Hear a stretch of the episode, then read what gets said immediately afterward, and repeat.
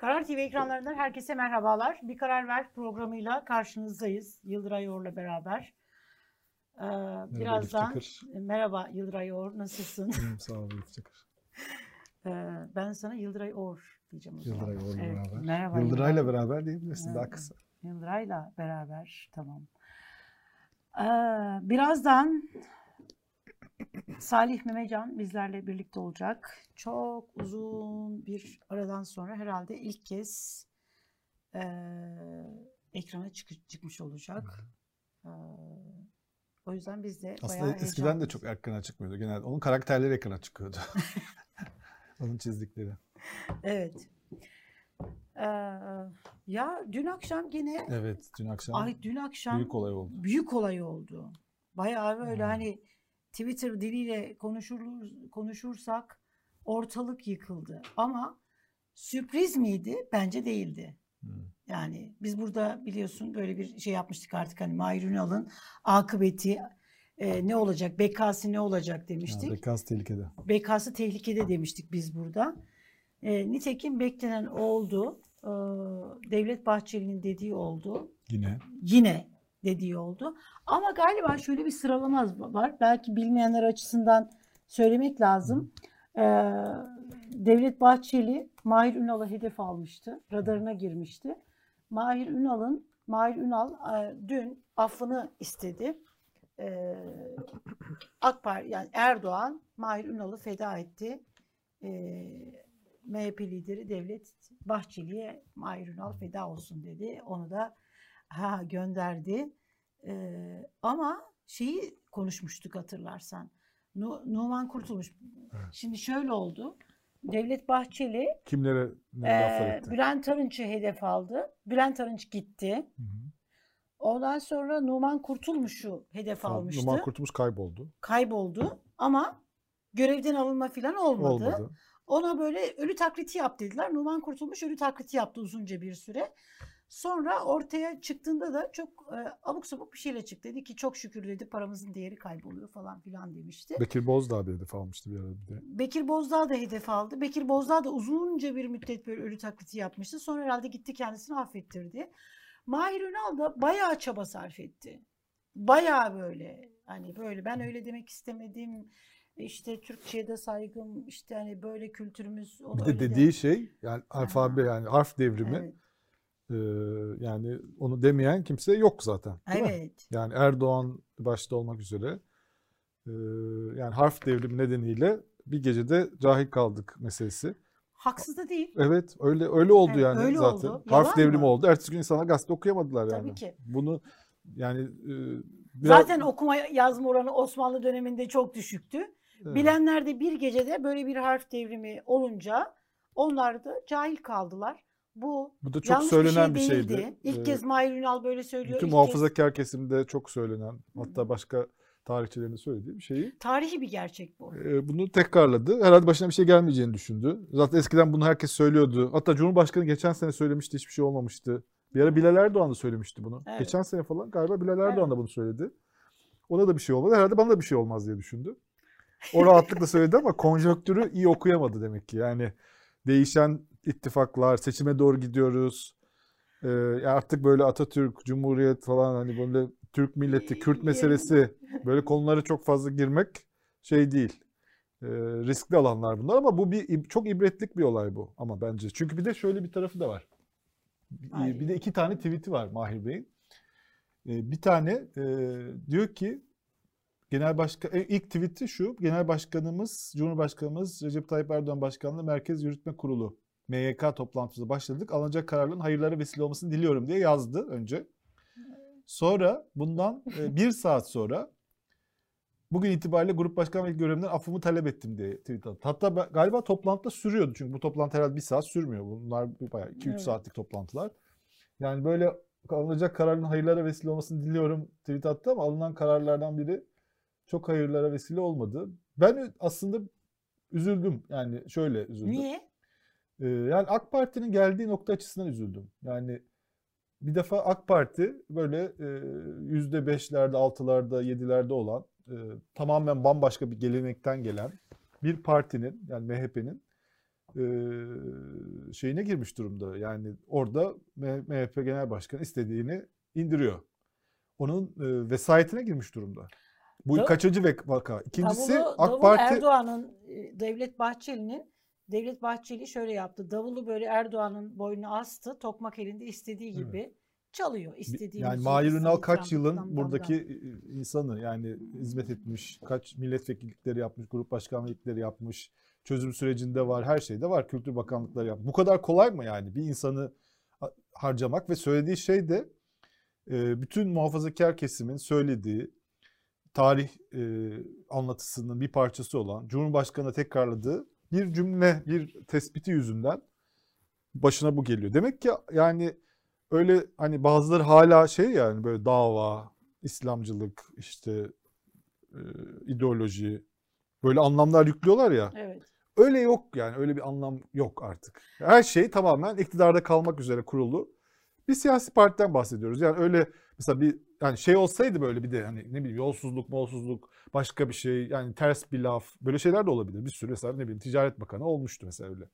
Öyle dedi yani ideolojik bir şey de yapıyor yani hani o AK Parti çizgisine de uygun İslamcı bir şey söylüyor, cümle söylüyor. Ama o İslamcı cümle bile senin partide e, tasfiye edilmeni engellemiyor. O yüzden demek ki AK Parti öyle bir artık dava, İslamcı, büyük, Evet. ümmet falan böyle bir şey değil yani. Hani böyle hala böyle bakanlar belki böyle olmaması da iyidir bilmiyorum da. Hani böyle bakanlar var ya hani böyle çok anlamlar yükleyenler var. İşte aman hani elimiz başka yere giderse cehennemde hesabını veremeyiz. Ha, pardon ahirette hesabını veremeyiz. hesabını veremeyiz zaten vermiş oluyorsun. E, dini bilgilerimin zayıf olduğu ortaya çıktı. E, yani Sen nasıl endişeli muhafazakarsın? Evet değilmişim aslında. Endişeli layıkmışım galiba ben. Öyle.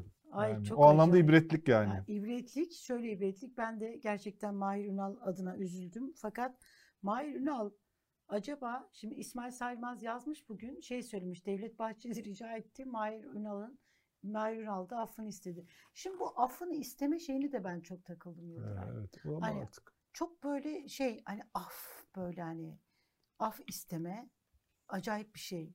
Af istiyorsun sonra af böyle kabul ediliyor. Acayip bir şey. Arkadaşlar yayınımızı beğenmeyi e, unutmayın. Beğenirseniz böyle çok gerçekten mutlu oluruz, seviniriz. Hatta yayınımızı şu anda böyle çeşitli Yayınımız böyle- beğenmeyecek gibi değil yani. Evet, link paylaşırsanız kendi sosyal medya hesaplarınızdan alternatif medyaya katkınız olmuş olur böyle hani daha çok duyuluruz. Ee, böylesi baskı dönemlerine sizin de böyle ufacık çorbada tuzunuz olmuş olur. Ee, Çok ibretlik bir olay. yani ibretlik bir gerçekten. olay gerçekten. Acaba Mahir Ünal başka bir şeyden dolayı mı? Bir de Devlet Bahçeli'yi iyi analiz etmeleri gerekiyor galiba. Çünkü şöyle bir şey var. Hani bak bir izleyicimiz diyor ki Selçuk Bayraktar'ın da bu minvalde bir tweet'i vardı. O da vardı evet. Bu şimdi böyle acayip ideolojik bir şey değil. Tarihi bir gerçek. Evet. Yani bu bunu böyle oraya buraya çekiştirecek bir şey yok. Ee, tarihi bir gerçeği söylüyor. Bunu tarihçiler de söylüyor. Bu böyle, evet oldu. Yani böyle oldu. E, Çünkü sonu- bir sonuç anda- itibariyle belki iyi Evet, oldu ama iyi o oldu. zamanlar kötü Fakat- oldu yani. Şey Fakat olarak. şimdi Devlet Bahçeli'nin bir şeyi var. Yani o bence Mahir Ünal'a başka bir şeyden takmış olabilir. Ya da o gün Öyle kalktı morali var. bozuk böyle. Başka böyle hani sağından kalkmadı solundan uyandı. Ondan sonra Mahir Ünal'a da böyle e, takacağı varmış yani böyle hani bir Bu şey var. e, girdi. bugün bizim konuğumuz olacak olan Roj Giresun'un bir tweetini gördüm. Şeyin, Evet. e, bizim yayınlarda olacak e, Gülay program- Erdemli'nin, Gülay'ın programında. Orta Dalga programına 15.30 konuk muydu? olacak. Evet, 15.30'da. Ee, o mesela şey demiş. Zaten bu çözüm süreci Dolmabahçe fotoğrafından hani bir meselesi vardı Mahir Ünal. O fotoğraftaki hiç kimse zaten ortada kalmadı. Efkan Ala yok. Ak- Yalçın Yal- Akdoğan yok. yok. Mahir Ünal da gitti. yok, Bitti böylece Efkan fotoğrafta. Ala da yok. Var yani Efkan Ala var ama var yok Ar- gibi. arka planda. Yani Efkan Ala gibi bir Ala. profile olmayacak görevleri var. Aslında o fotoğraftaki kimse ortada kalmadı diye öyle bir yorum yazdı. Bazıları şey diyor. Bu dezenformasyon yasasında biraz MHP ile takıştı mecliste. Hani Ya bazı- öyle takışacak, takışabilecek evet biraz iyi niyetli yorumlar değil Ya bunlara. iyi niyetli. Öyle AK Parti'nin içerisinde mesela şey var mı ya böyle hani e, Takışacak şeye rağmen. takışabilecek hani öyle bir e, şey cesaret gösterebilecek. Şeyi okuyamadı diyelim. yok. Yani e, dengeleri tam anlayamadı. Tam ne olduğunu fark edemedi. Bu da denir de bir şey olmaz şekli. Çünkü MHP'liler de aslında bu konularda böyle harf devrimini savunma en önde koşan insanlar değillerdi benim hatırladığım. Eski- Onlar da Erol Güngör falan onlar eleştiriyordu bu harf devrim meselesini. Ne oldu Ya yani mevzu burada o da? değil ya. Mevzu o değil. Mevzu aslında burada Mahir Ünal açısından da çok trajikomik bir şey. Bir tarafıyla böyle baktığım zaman da. Yani hani orada çok garantici gitmek istiyor işte. Senin Hmm. dediğin gibi Erdoğan'ın bu minvalde açıklaması var. Daha önce hani bu bu bu bu Hmm. şeyde böyle hani bilinen bir gerçek. Bir de çok garantili bir alan. Tarihçilerin de kabul ettiği bir şey. Evet, bir de E, Maraş'ta Selçuk konuşmuş. Bayraktar Selçuk Bayraktar da bu, bu Evet. minvalde tweet Ama atmış Selçuk filan. Selçuk Bayraktar ya da bir şey affını isteyemez. tabii Ondan öyle bir görevi yok. yani e, Günün doğru. sonunda. Ama şöyle bakmıştır fakat Mahir Ünal şunu şey yapamadı herhalde. Yani Selçuk Bayraktar tamam garanti Erdoğan'ın başında da bir şey. Aslında şöyle yani mesela bir gün AK Partili bir milletvekili çıksa kendi adını söylese ve desek işte ben AK Parti Grup Başkan Vekiliyim falan filan dese bir gün bundan da e, yetmez mi artık başka bir konuya mı geçse? Olur abi geçelim yani her kimseniz geçmiyoruz. O, o ismini söylediği için de başına böyle bir şey gelebilir. Yani kimin başına ne geleceği belli değil. Evet. O Yani zaten bu acayip bir güç. Devlet Bahçeli'nin açısından. Ya ne yaparsan yapmış ol. Evet. Nasıl bir hizmet vermişsen ol. Ne kadar fedakarlık yapmışsan yap, yapmış ol. Çok çabuk harcanabiliyorsun yani. Evet. Bu da herkese bir ders olur herhalde. Şey ne diyorsun? Ee, buradan adaylık şeyini mi geçsek Geçelim, acaba? geçelim. Geçelim. Evet. Neydi adaylık şeyiniz? Adaylık. Ekrem İmamoğlu'nun tekrar böyle adaylık yarışına mı Hmm. Ekrem İmamoğlu yeniden böyle o kulvara adım mı atmaya atıyor acaba? Bu Cumhuriyet Bayramı to- şeyi falan Evet. oradaki verdiği mesajlar, yaptığı konuşma üzerinden söyleniyor bu. Hı hı. Sen ne Ee, düşünüyorsun? Valla onu bunu söyleyenler var. Böyle bir Ekrem İmamoğlu e, adayımız Ekrem İmamoğlu'dur diye Hı hı. ortalığa kendini atan ve bunu hararetle savunan bir grup insan var yani şeylerde. Ee, yani e, analizciler mi, siyasetçiler mi anlaşılmayan bir tür karakterler var yani böyle biliyorsun. Ya tam ne nedir yani pozisyonu böyle bir akademisyen, işte analizci, araştırmacı ama yani böyle o aday olmamalı, bu aday olmalı diye sürekli bağırıyorlar. Yani böyle bir grup insan var. Ee, siyasete de girmiyorlar. Yani mesela girmiş olan CHP'de mücadele etti. Yani Kılıçdaroğlu'nun adaylığına karşı mücadele etti. Ya da ne bileyim yani siyasi bir aktör ol o zaman yani değil mi? Ya da ne bileyim Ekrem İmamoğlu çok seviyorsan git Ekrem İmamoğlu Sevenler Derneği falan kur. Onu da yapmıyorlar. Böyle aday olmamalı, bu olmalı, şu olmamalı falan böyle artık Kılıçdaroğlu ile ilgili o kadar şey yapıyorlar ki. hani Kılıçdaroğlu ben hani bazen onların şeylerini okuyorum böyle yazılarını falan. Kılıçdaroğlu bayağı bir AK Partili falan gibi onlara göre. Kılıçdaroğlu AK Parti genel başkan yardımcısı falan gibi. O kadar eleştiriyorlar ki onu. Yani her dakika sonuçta bu adam yani Kemal Bey, Kılıçdaroğlu e, seçime girecek yani değil mi? Yani CHP diye bir parti var. Muhalefetin en büyük parti. Onun genel başkanı. Aday oldu olmadı. Genel başkan olarak da seçime girecek. Yani bu kadar harcamasanız mı acaba? yani bu, nasıl reytinglerde şey yapacak? Öyle bir anlatıyor. Bu olamaz, çok beceriksiz, şöyle zaten bu. O zaman oy verme yani. CHP o zaman oy verme. Yani genel başkan öyleyse, yani aday olamayacak kadarsa o zaman da oy verme yani. Ha, o şeyi de yapamıyorlar. Hani şunu da diyemiyor ki yani o da aslında iyi bir insan ama hani aday da olmasa daha iyi oluru bile yapamıyorlar artık. Yani o kadar hararetle bir tartışma yürütülüyor. Bugün ama şeyin e, Murat Sabuncu'nun bir yazısı var şeyde. T24'te. E, o İmamoğlu versus Kılıçdaroğlu değil, İmamoğlu ve Kılıçdaroğlu omuz omuza diye bir yazı yazmış. Aslında İmamoğlu'yla e, Kılıçdaroğlu'nun birbirine yakın olduğu ile ilgili bir şey, e, kulis bilgileri var içinde. İlginç bir yazı. E, yani CHP Genel Merkezi hem İmamoğlu cephesinden aldığım birkaç not. İmamoğlu Kılıçdaroğlu'na karşı tezi büyük bir çarpma. Tam tersi ciddi bir işbirliği var. Kılıçdaroğlu İmamoğlu'nun İstanbul'da kurduğu politika merkezinde orada üretilen projelerin içeriklerden yararlanıyor demiş. Herhangi bir partinin ve liderin ikili arasını açma ihtimali olmadığını söylüyorlar. Hatta o lider Kılıçdaroğlu'na bir tutkal görevi yaptığını da. Yani velhasıl İmamoğlu partinin de desteklediği için adaylık yoluna koyulan Kılıçdaroğlu'na ters düşebilir mi? Hayır diyor. Tamamen hani söylenenlerin aksine bir e, şeyi savunuyor. E, Ama bir de Özgür Özel'in bir açıklaması var. Onu gördün mü? Gördüm. O da ilginç. Özgür o da Özel'in Hürriyet'te. evet Özgür Özel'in yaptığı açıklama bayağı böyle e, Hatta Hürriyet'in var mı sayfasını ben gazetede görmedim de. Aa, bir dakika. ben nasıl yer aldı merak ettim. Evet. Ee, Özgür Özel diyor ki e, Özgür Özel'in açıklaması tam olarak e, şöyle arkadaşlar. Hande Fırat'a yapmış çünkü. Evet. Diyor ki e, masada ufacık bir sorun olsa Kemal Bey talepkar olmak yerine fedakarlığı seçer demiş.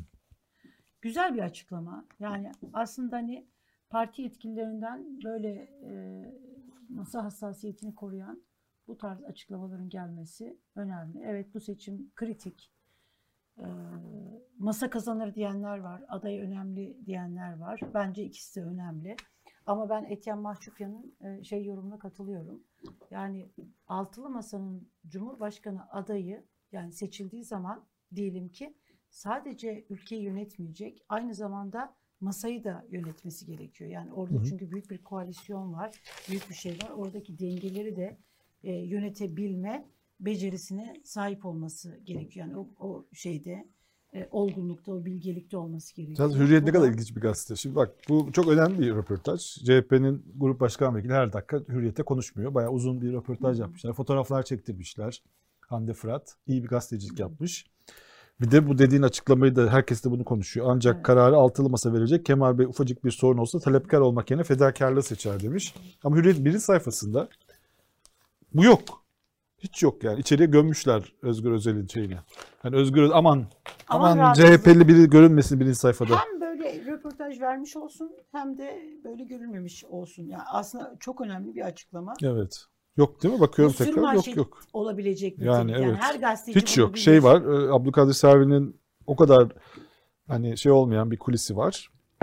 Ama onun röportajı yok. Yani ilginç. Ama Ahmet Hakan gereğini yapan bir isim ya gereğini yapmış yani. yani iki tarafta da böyle gayet güzel şey yapılmış.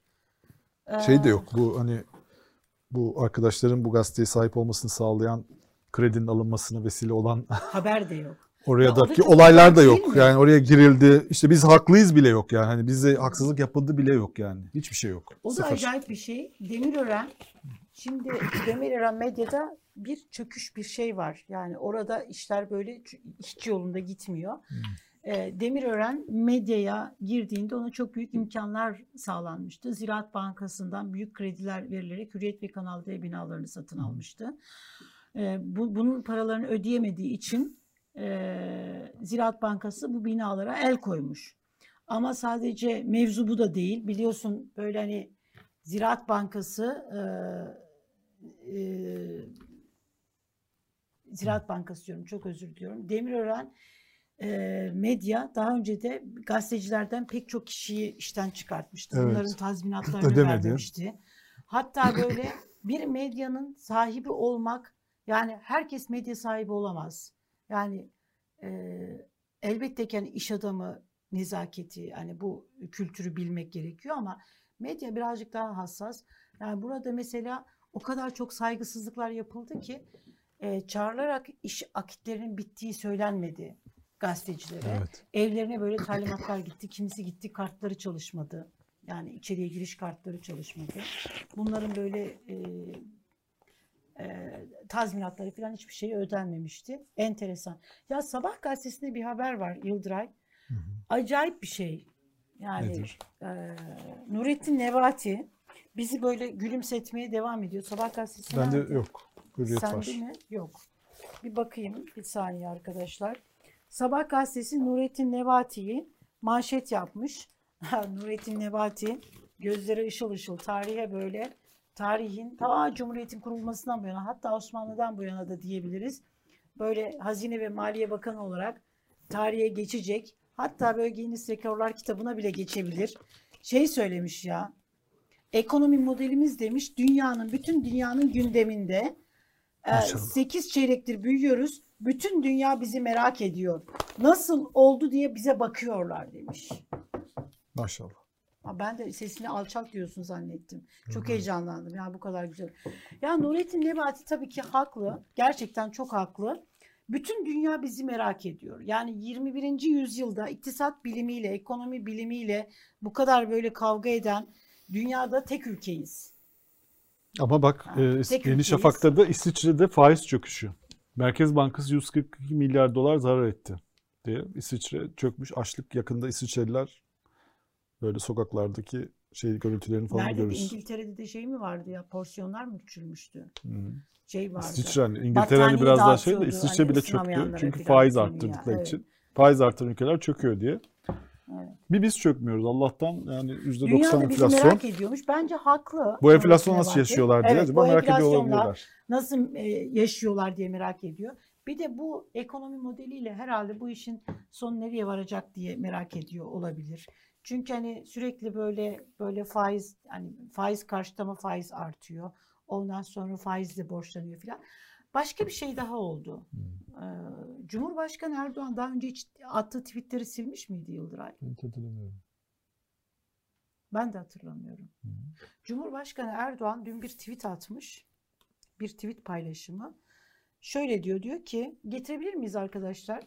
Vatandaşlarımızın kullandığı her 100 ilaçtan 89'unu yerli üretimle sağlıyoruz. Covid-19 aşısı üretebilen 9 ülke arasındayız. Tıbbi cihaz alanında ithalatın ihracatı karşılama oranını da %55'e çıkarttık demiş. Sonra bu e, Sayılarda hata varmış? bilmiyorum ki. Ne Sonra daha- tekrar doğru satılmış mı? Yok hayır.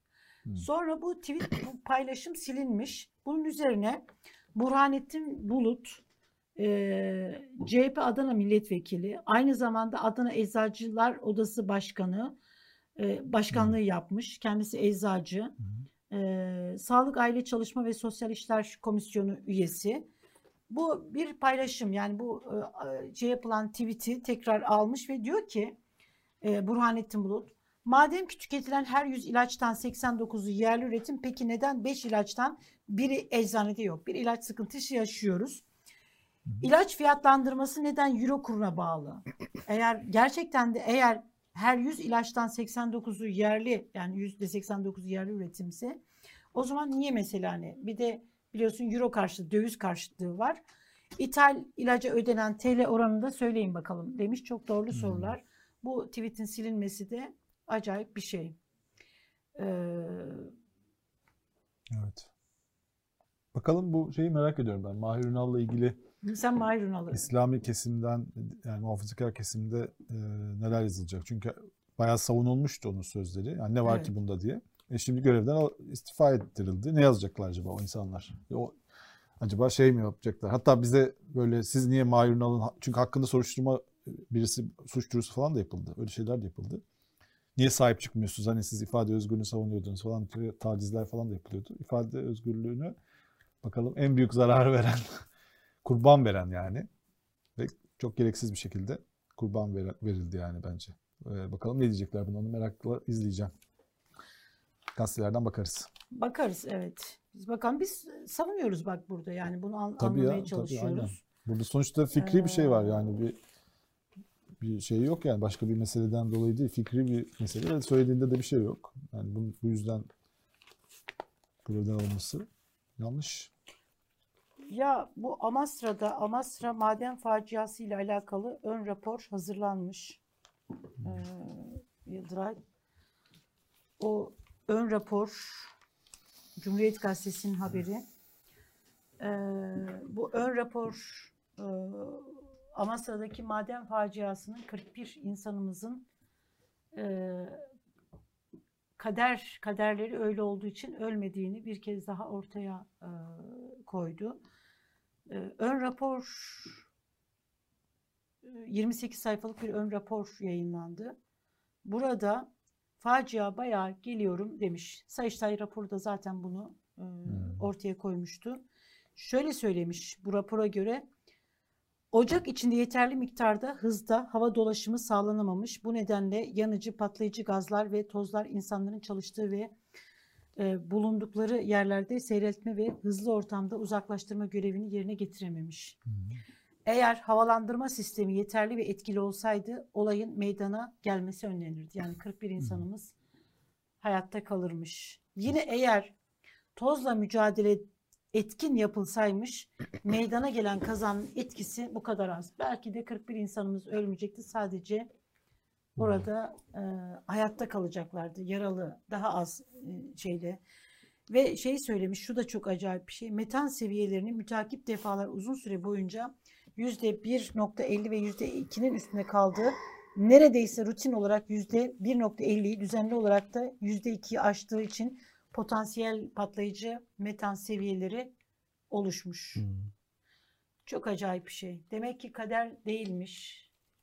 Bu işin fıtratında da yokmuş. Sayın Cumhurbaşkanı, Sayın AK Partili yetkililer, sevgili devletimiz, devlet yetkililerimiz. Bu iş öyle kader, fıtrat meselesi değil. Bayağı göstere göstere göstere göstere facia geliyorum demiş. Ben hala e, Hayrettin Karaman'dan bu minvalde bir yazı bekliyorum. Belki umarsızca bekliyorum. Belki boşuna bekliyorum. Ama bir yazı bekliyorum. Göstere göstere bir faciayı önlemeyip önlemeyen devlet yetkilileri yani bu işin 41 kişinin ölümüne sebep olan olmak bunun İslam fıkhındaki hükmü nedir? Yeri nedir? Hmm. Bunun vebali nedir? Ee, bununla alakalı bir kader, fıtrat, e, bilinçli olarak ölüme sebep olmak. Yani devletin buradaki sorumluluğu nedir? Bu, bu minvalde bir yazı ben bekliyorum, bir hüküm bekliyorum. Evet. Ee, Bu arada Suudi Arabistan'da ilk kez Halav'ın Cadılar Bayramı kutlaması olmuş. ne? Suudi Hı, Arabistan'da. İzin verilmiş yani buna. Suudi Arabistan biliyorsun açılımlar yapıyor. Bu ilginç. Bu fotoğraf da çok güzel. Lula'nın e, seçimi kazandı biliyorsun Brezilya'da. Evet. Bir serçe parmağı kopuk ve o işte şeylerde e, solculuk şeylerinden kalma bir kötü hatıra. Hı hı. Ee, onun Brezilya bayrağına elini koyarkenki fotoğrafı viral olmuş. Burada Brezilya bayrağının üzerinde de Ordem and Progress yazıyor. Yani düzen ve ilerleme. İttihat ve terakki gibi yani biraz. İlginç bu da. Ya Kemal Kılıçdaroğlu video yayınladı tekrar. Bir açıklama yaptı. Onu dinledin mi akşam? Evet Breaking Bad'e benzetmiş. Ee, Evet. Süleyman söylüyor mu Breaking Bad? Evet. Breaking yap. Bad'deki. Şey Ama Acayip. Breaking, Breaking Bad'deki e, karakterleri biz beğeniyoruz. Ben de beğeniyorum. Herkes beğeniyor. izleyen herkes. Bence Kemal Bey dizi izlememiş. Diziyi izlemedim. Yani uyuşturucu söyleyeyim. meselesi üzerinden ona şey yapmış ama. Ama ortaya koyduğu iddia çok vahim. Evet iddia öyle. Yani, Neyse ben orada e, takıldım. Sen iddiayı söyle. İddia çok vahim. Eğer doğruysa gerçekten Türkiye açısından, ülkemiz açısından hem üzücü hem bir taraftan 3 çocuk yapın, 5 çocuk yapın diyen iktidar, bir taraftan da çocuklarımız bu kadar böyle kolay uyuşturucu uyuşturucunun kucağına itiliyorsa ve böyleyse e, yazık günah aa, ve şeyi söylemiş. Yani uyuşturucu parasıyla Türkiye'nin cari açığı kapanıyor demiş, kapatılıyor demiş. Ya ben buna inanmak istemiyorum. Yani Evet o artık bence de. ben fazla abartılı ben buna gerçekten inanmak istemiyorum.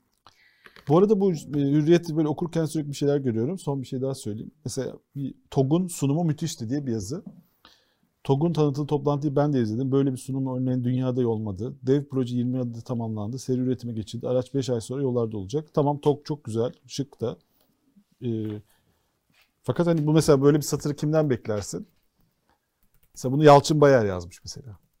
Çok ilginç mesela. Bu insanlar böyle yani AK Parti'nin en hani şey dönemlerinde, en parlak dönemlerinde başörtüsü, türban, şeriat, çözüm süreci, Kürt yani en yani en sert şeyler bunlardı. Herkese yandaş diyorlar. Yandaşlar, yandaşlar orayı da aldı, yandaşlar burayı da aldı.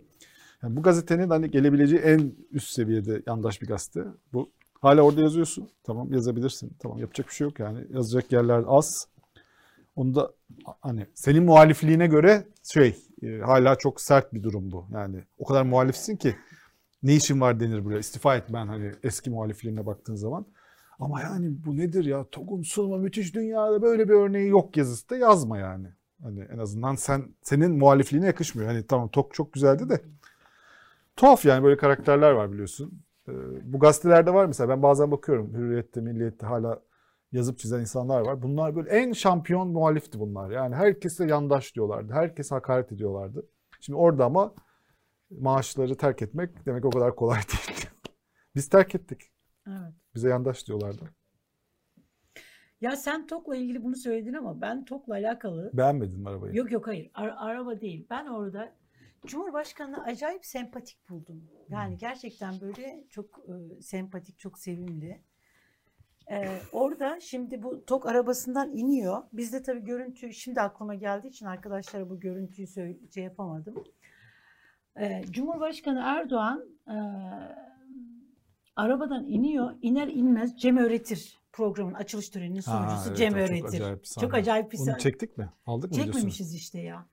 Yani e, Neyse. Anlat ne olduğunu anlatayım. için. orada şey söylüyor. E, Cumhurbaşkanı Erdoğan arabadan iniyor iner inmez. Sevgili izleyiciler e, bulursanız siz izleyin. Bu böyle hani bütün internet sitelerinde falan bunun haberi bunun şeyi var. Cumhurbaşkanı Erdoğan arabadan iniyor iner inmez Cem Öğretir'in böyle eline sarılıyor tokalaşırken dök Seda senin karın mıydı diyor. Yani acayip bir şey böyle. O da gülüyor ve evet efendim filan diyor. Ya bana çok sempatik, çok sevimli böyle şey geldi. Ee, Cumhurbaşkanının bu şeyi. Belli ki orada hani sen TOK böyle yerli üretim araba arabanın tanıtımını yapıyorsun. Arabadan indiğin zaman başka bir şey böyle söylersin. Aklına gelmez yani Orada ama bir, birine iltifat etmek ya da birine şey yapmak. iltifat değil merak merak. Merak, ha. Evet yani bunu başka bir şey de sor. Arabadan iniyor. Araba umurunda değil. Orada sadece merak ettiği bir şey var. Seda senin karın mıydı? ya çok Güzel evet. Sempatik. çok eğlenceli, çok sempatik. Ee, Salih Bey merhaba. Merhaba. Hoş geldiniz. Hoş Merhaba. bulduk. Merhaba, Ya ben nasılsınız? böyle şey, hoş geldiniz. Ee, nasılsınız? İyiyim valla. Sizler de iyisiniz maşallah. Görüyoruz, dinliyoruz, ediyoruz.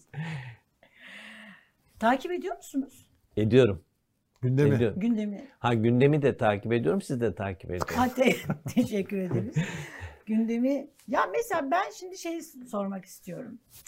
Ee, şimdi mesela eğer siz bugün çiziyor olsaydınız bugün mesela bizim City nasıl bir şeyle çıkardı? Ne yapardınız bugüne? Yapmazdım bir şey herhalde, onun için yapmıyorum. Yani bu Gerçekten. günler çizmek için pek sevimli günler değil. Onun için çizmiyorum zaten. Kaç, 3-4 yıldır falan çizmiyorum. Hatta daha bile uzun oldu, 5-6 yıl oldu. Çizme işimin sebebi yani eskiden daha böyle rahat çiziyorduk, eleştiriyorduk, eleştiriliyorduk falan. Belli bir aşamadan sonra ben 2015'te bıraktım. İş daha zordu. Ben sabahta çiziyordum. Ee, 2014'te bile artık yani gazetenin çizgisiyle benim çizgim çok farklı olmuştu. Ben yani hava yağmurluysa yağmur karikatürü, hava rüzgarlıysa rüzgarla ilgili karikatür çiziyordum. Yani Öyle miydi o son zamanlarda? Evet. Yani pek suya sabına dokunmuyordum. Sonra birikmiş izinlerimi kullandım. Sonra da ayrıldım. Fakat Allah'ı var. Yani hiçbir karikatürümü de reddetmediler. Yani ondan öncelerde de hani sabah boyunca sadece bir karikatürüm. O da 28 Şubat döneminde e, reddedildiydi. Orada da Hasan Celal Güzel'i gözaltına almışlardı. Ben de tatildeydim o zaman. Şey karikatürü çizdiydim. İşte yurt dışında dünyada aydınların yeri el üstü, Türkiye'de aydınların yeri gözaltı diye böyle bir karikatür çizdiydim. Zafer Mutlu aradı. Ya bu bizi çok zora sokar şu dönemde dedi. O kadar ama bir tek orada bir sıkıntı. Ama var. 28 Şubat'ta böyle eleştiren karikatürleriniz vardı yani. Tabii eleştiren karikatür vardı ama ortam çok sevimsizdi. Evet. Yani o zaman çok beterdi. Gazeteye telefon ediyordu. Şimdi emekli olan generaller falan böyle şey yapıyorlardı ve gazeteden bir sürü yazar arkadaşımızı attılar. Mecbur kaldılar, çıkardılar işten. Ee, ben kendim dedim ben bir ay aman bir sene izin alıyorum. Yurt dışına gideceğim dedim. 2000 aman 1998 işte karımla oturduk. İnternet de yeni çıkmıştı. İnternette baktık kendimize bir ülke seçtik. Ee, Amerika'ya gitmeye karar verdik ve bir sene gitti gazeteden de izin aldım. Zafer dedi ki ya sen tatile gittiğin zaman dedi oradan bize yollamıştın dedi bu e-mail. O zaman yeni onlar. Öyle yapsana dedi çiz oradan hem kafan da daha rahat olur. Pek takılmazsın buradaki konulara da dedi. Bir deneyelim dedik. Oradan gittim e-maille karikatürlerimi yollamaya başladım. Oldu valla ve bir sene diye gittik 10 sene kaldık. Amerika'dan çizdin sonra. Amerika'dan çizdim. Hiç unutmuyorum. Brooklyn'den bir kız e-mail atmış bana. Salih Bey demiş sizin karikatürleriniz sayesinde kendimi ülkemde hissediyorum. Bunu bana yaşattığınız için çok teşekkür ederim. Ben de deseydim. yani kız arabaya binse bir saat sonra bizim. İlginç. Yani şimdi mesela insanlar uzaktan çalışıyor ama o zaman yine bir mecburiyetten dolayı uzaktan çalışma işi oldu. Mesela ATV'de o bizim City'yi yapıyorduk çizgi film. Ben konuyu Amerika'dan bulup yolluyordum. Hazır ben Amerika'dayım diye arkadaş da evinden yapıyordu çizgi filmi Kadıköy'den. Ee, o da Kadıköy'den çizgi filmi yapıp Beşiktaş'taki yardımcımız da onu yayına veriyordu seslendirip. Yani üç kıtada böyle Hmm. çizgi film yapıyorduk. evet. Amerika, Asya, Avrupa.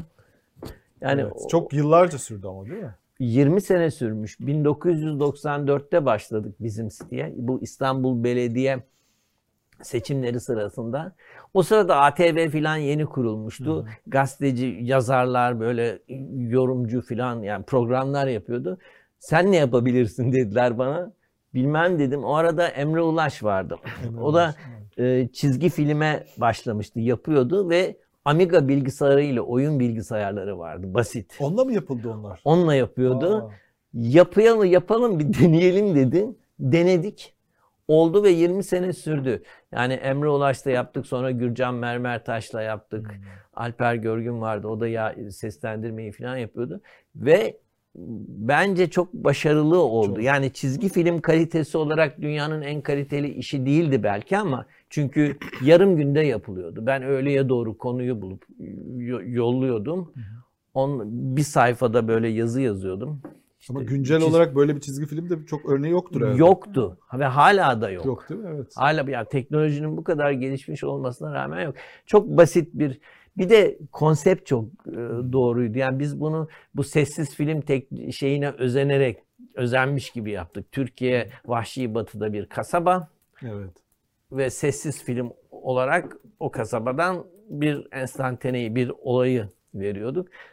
Dolayısıyla mesela Demirel'in konuşması veya bilmem Öyle şeyler yapmaya öyle gerek yok. şeyler yapmaya gerek kalmıyordu. Evet. Ali Kırca'nın şeyde Evet. sunduğu. Evet Ali ve, ve şimdi bizim City diye Evet. o piyano çalarak başlıyordu. Oraya da kendimi Evet, çizmiştim. ya bütün şeyin gençliğim, çocukluğum aklıma geldi. Evet değil mi birden? şimdi öyle oluyor artık bir sürü böyle yaşlı başlı 30'lu 40'lı yaşların ya biz sizin karikatürlerinizle büyüdük diyor. Lan ben yaşlandım galiba diyorum. Bu limon zeytin var mesela. Limon Evet. zeytin Aa, evet. O kaç 91 yılında başladım çizmeye. Aradan geçti 30 seneden fazla geçti. Şimdi onu 10 yaşında okuyanlar 40 yaşında oldular. Bir, siz e, Amerika'da mı başlamıştınız çizmeye? Öyle bir hikaye hatırlıyorum sanki. Ben karikatür Öğrenciyken, çi- Evet. ben küçüklüğümden beri çiziyordum ama benim çizmeye başlamamın sebebi de vardı. Ben kekemeydim küçükken. Bu kekeme olanlar bilir. Ben böyle konuşmalara gittiğimde kekemeydim. Kekeme olan var mı diyorum. Kimse elini kaldırmıyor çünkü. Kekemeler elini kaldırıp hiçbir şey söyle. Yani mümkün olsa da yerin dibine girsek konuşmasak. E, Bu çok çektim ben bu kekemelik olayından. Çalışkan öğrenciydim. Hoca sorardı bu sorunun cevabını bilen var mı diye. Ben hiç elimi kaldırmazdım. Yanım ama biliyorum diye yanımdaki çocuğa söylerdim. O kaldır, o söyler. Kendimi göstermenin tek yolu çizebilmekti. Hani çizdiğin zaman öğretmen ay ne güzel çiziyor. Bak Salih ne güzel çizmiş diyor. Ulan hani burada bir şey var. Çizim diye devam ettim. Ama bu kekemelik çok beter bir şeydi. Yani sonra geçti ama yani dolmuşa biniyordun. mü- mü- mü- müsait bir yerde inecek var diyene kadar adam basıp gidiyordu. Otobüse biniyordun. pa- paso diyene kadar tam bilet veriyordu. Yani Orta Doğu Teknik Üniversitesi'nde öğrenciyim. Servisi kaçırmışım. Otostop yaptım. Amerikalı bir profesör aldı.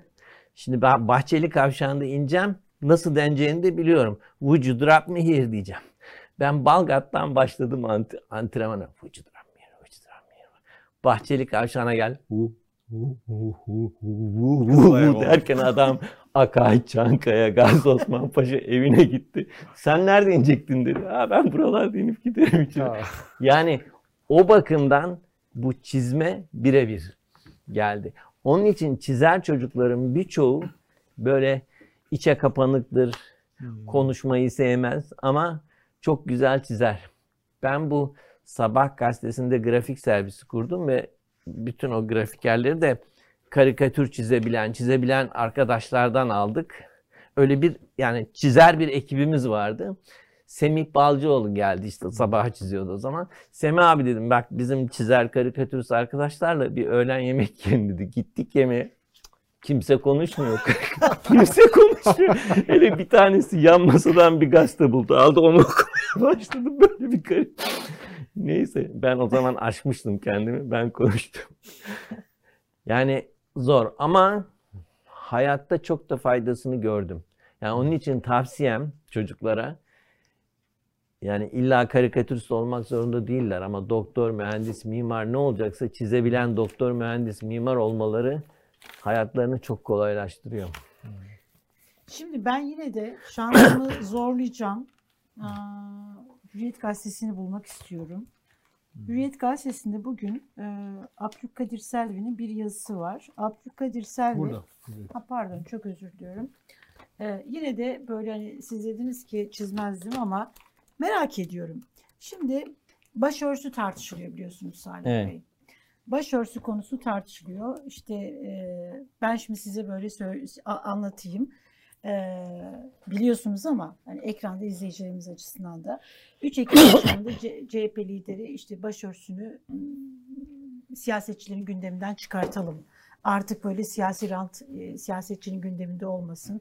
Bunun üzerine siyasete alet edilmesin. Bu ayı hep ebediyen kapatalım dedi. Bununla beraber başörtüsü tekrar siyasetin gündemine girdi. Erdoğan'ın gündeminden hiç düşmüyor. El yükseltti. Önce sorun yok dedi. Sonra buna dedi e, ne dedi yasal düzenleme? Anayasal düzenleme yapalım dedi. Sonra dedi ki o da yetmez dedi. Referanduma gidelim dedi.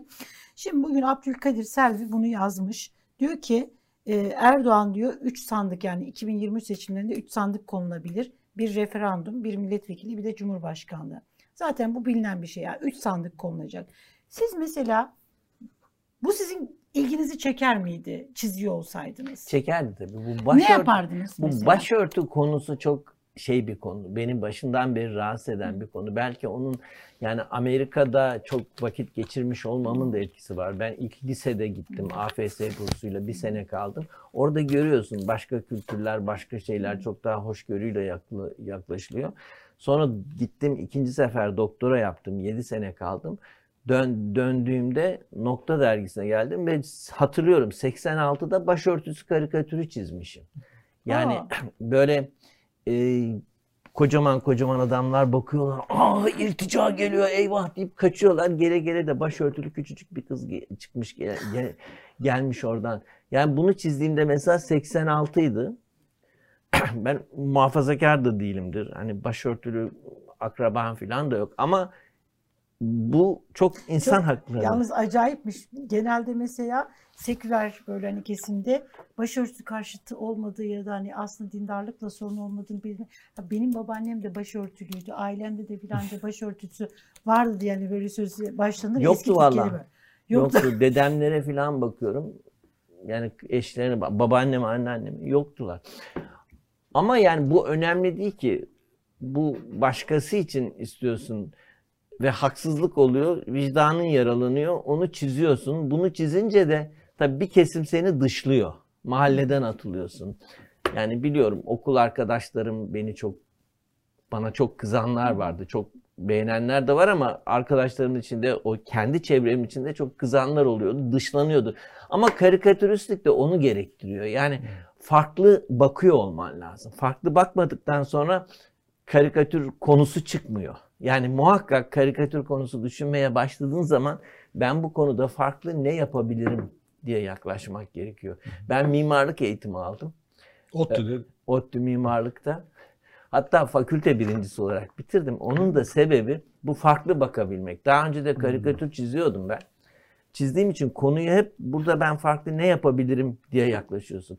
Proje dersleri vardı. Proje ödevi veriyordu öğretmen. Sen ben farklı ne yapabilirim diye en uçuk kaçık şeyi yapıyordun ve hep yüksek not alıyordum projede. Projenin kredisi 21'di, design dersinin kredisi 21'di, tarih ve statik strüktür işte 6-9 falan krediydi. Dolayısıyla hep design derslerinde uçuk kaçık şey yaptığım için yüksek puan alıyorsun. Sizi hiç çağırdılar mı ODTÜ Mimarlık Fakültesi'ne daha sonra? Sevmezler sizi orada. Yok, Çok da çağırmadı. Bölüm birincisi ünlü Yok, bir insansınız evet, halbuki. hatta bazı arkadaşlarım bayağı yani iyi şeyler de yazmadılar hakkında ama Hmm. yazanlar da var eksik olmasın. Yani çok iyi arkadaşlarım da var hala o dönemde. Peki ben şey merak tekrar dönmek istiyorum. Ne, ne çizerdin? Üç sandık, el yükseltme, başörtüsü. Ama düşünmem lazım şimdi çok zor bir konu. Şöyle falan burada yuvarlıyorum. karikatür çizdirmeyi düşünüyorum şu anda.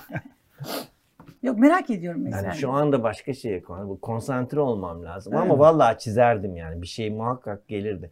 Bu konuda da bir şey anladım. Bu karikatür konusu bulma konusunda da eskiden mesela böyle kar- sabaha karikatür çizeceğim. İşte saat 6'da teslim etmem gerekiyorsa 12'de düşünmeye başlardım. Böyle yırtınırdım, mahvolurdum perişan. Ve ama konuyu hep 5 dakika kala, deadline'e 5 dakika kala bulup çizerdim. Veya işte Ha, son dakikacısınız. Son dakika çizer. Ama son dakikaya kadar yırtın. Sonra bir gün fark ettim. Niye madem hep son dakika bulduğum oluyor? O zaman ben 5 dakika kala bu Düşünmeye işi başladın. düşünmeye başladım. Birdenbire mesaim 5 dakikaya düştü. Yani 5 dakika dediğim çizmeye başlamaktan önce 5 dakika. Yani sonra bir de çizimi var. Yarım saat falan da o sürüyordu.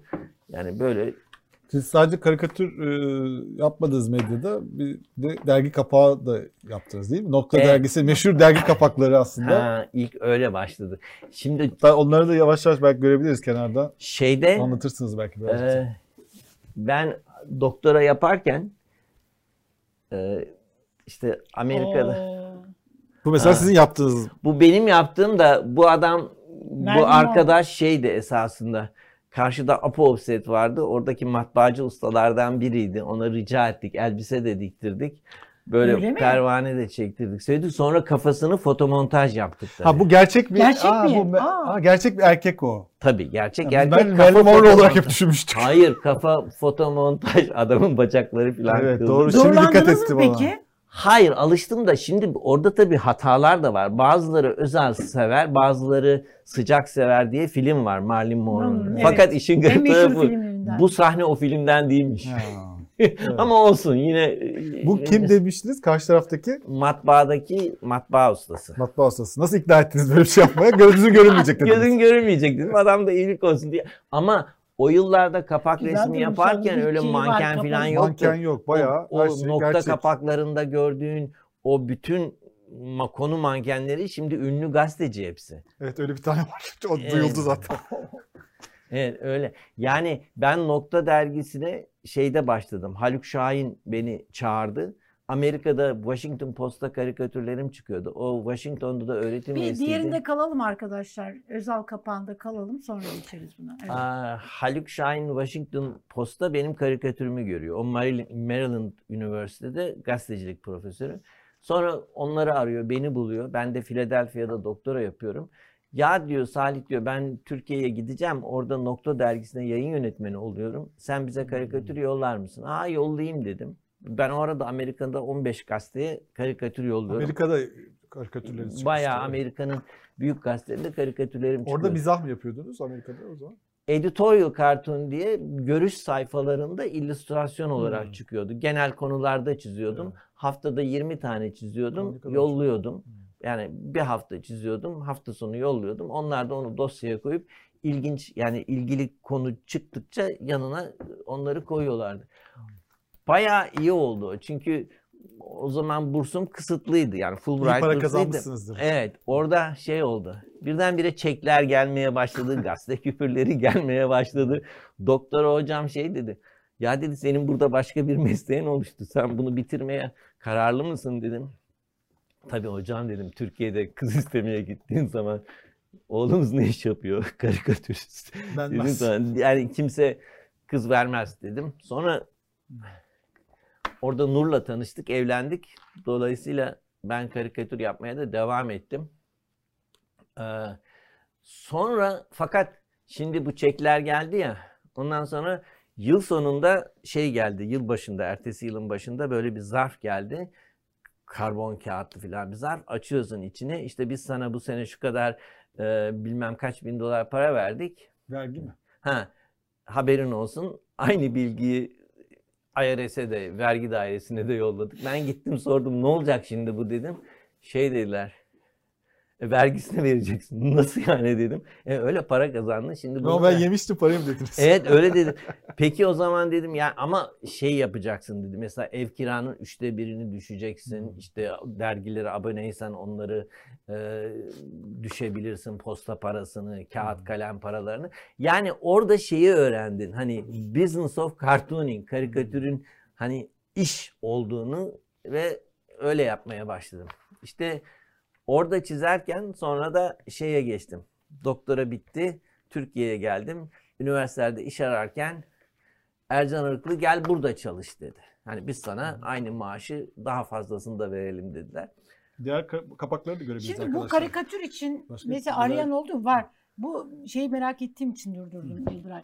Bunun için mesela şu an Özal kızdım. Özal kızdı mı? Hayır, Özal kızmadı hiç.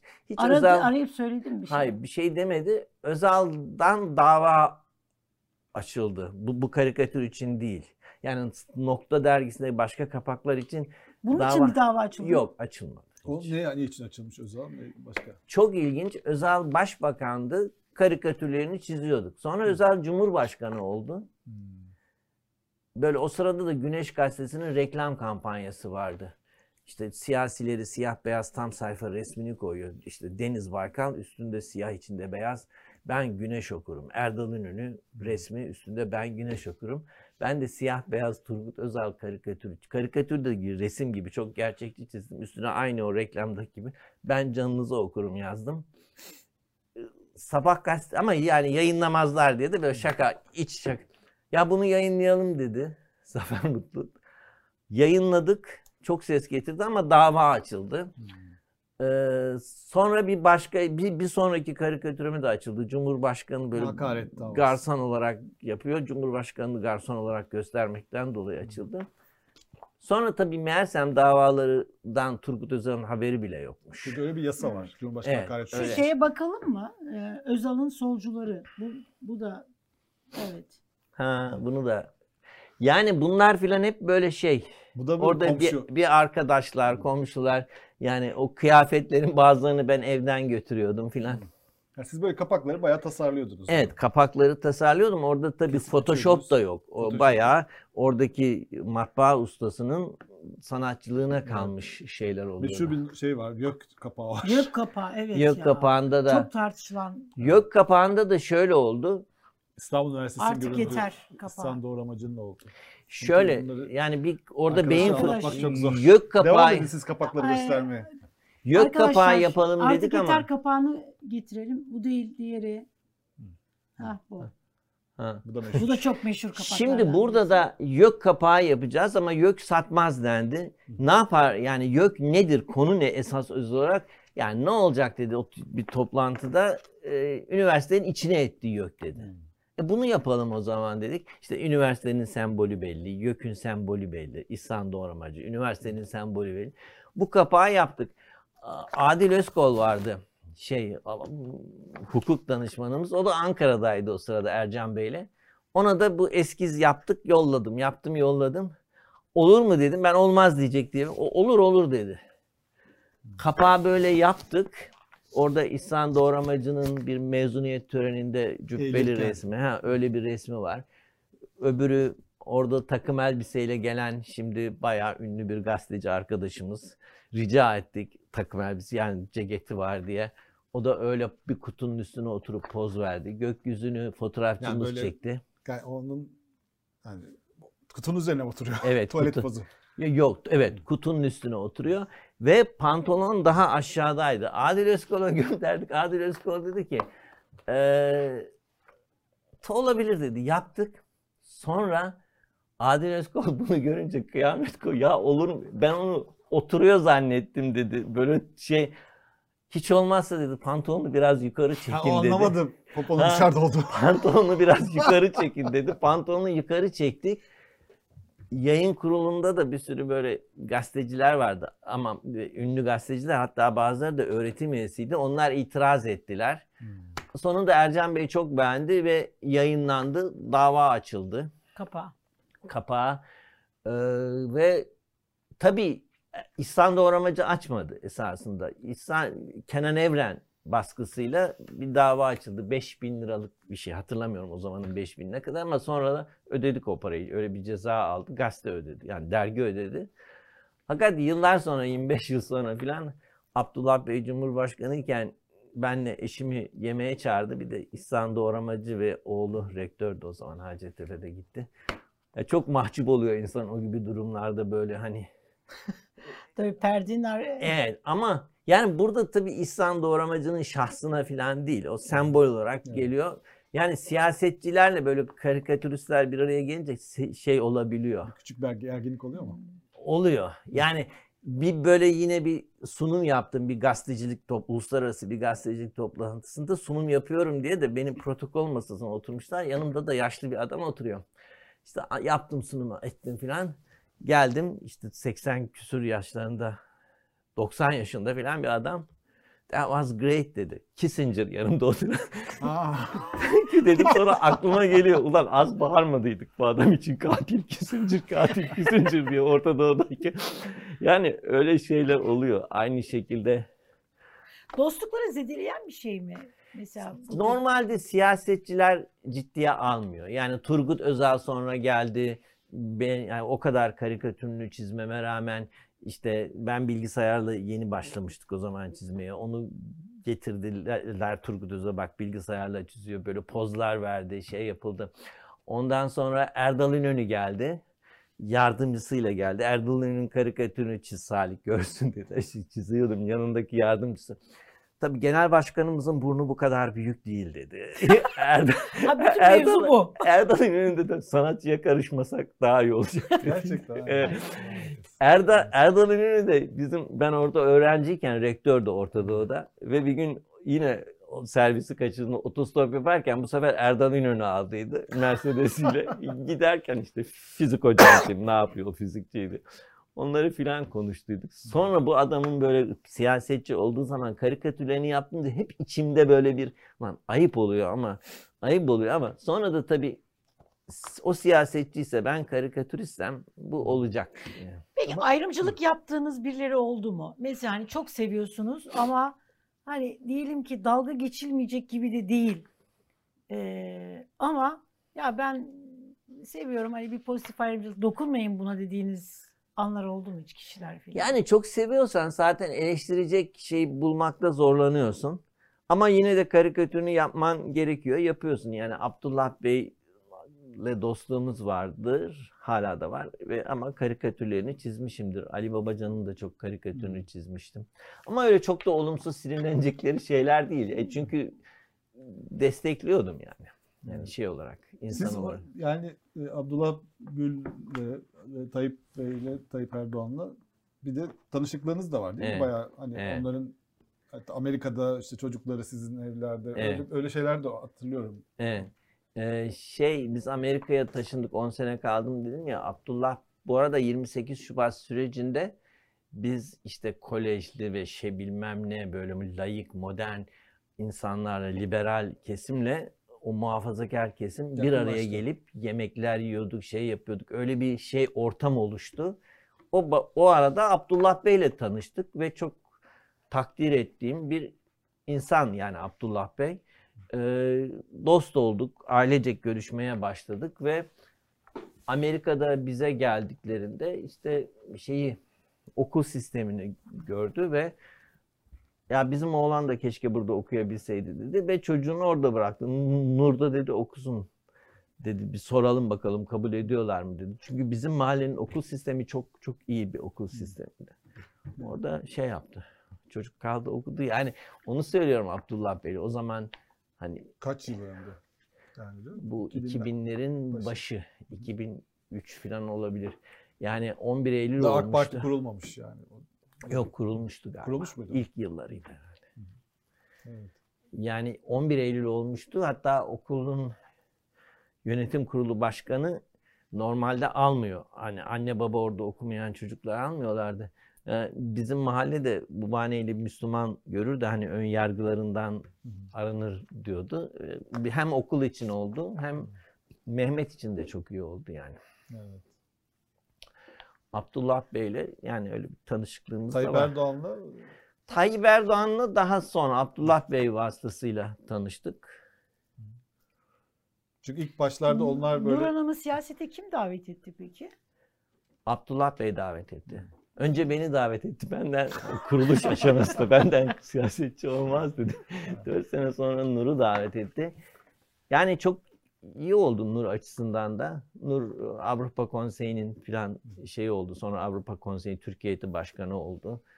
E, İlk başta İstanbul milletvekiliydi. İkinci dönem Sivas milletvekili oldu. Orada Sivas milletvekili çünkü e, Nur Hanım, Nuri Demirağ'ın Nur'un torunudur. dedesi Nuri Demirağ bu uçak şirketi fabrikası kuran ve Nur Nur Nur tabi Sivas'ta daha siyasetin daha şeyini öğrendi. Yani halkla ilişki nasıl olacak? Hani nasıl oluyor? Halk ne bekliyor? Yani kolejli kız Nur Robert Kolejli işte Boğaziçi'li şeyi öğrendi. Halkı tanıdı yani.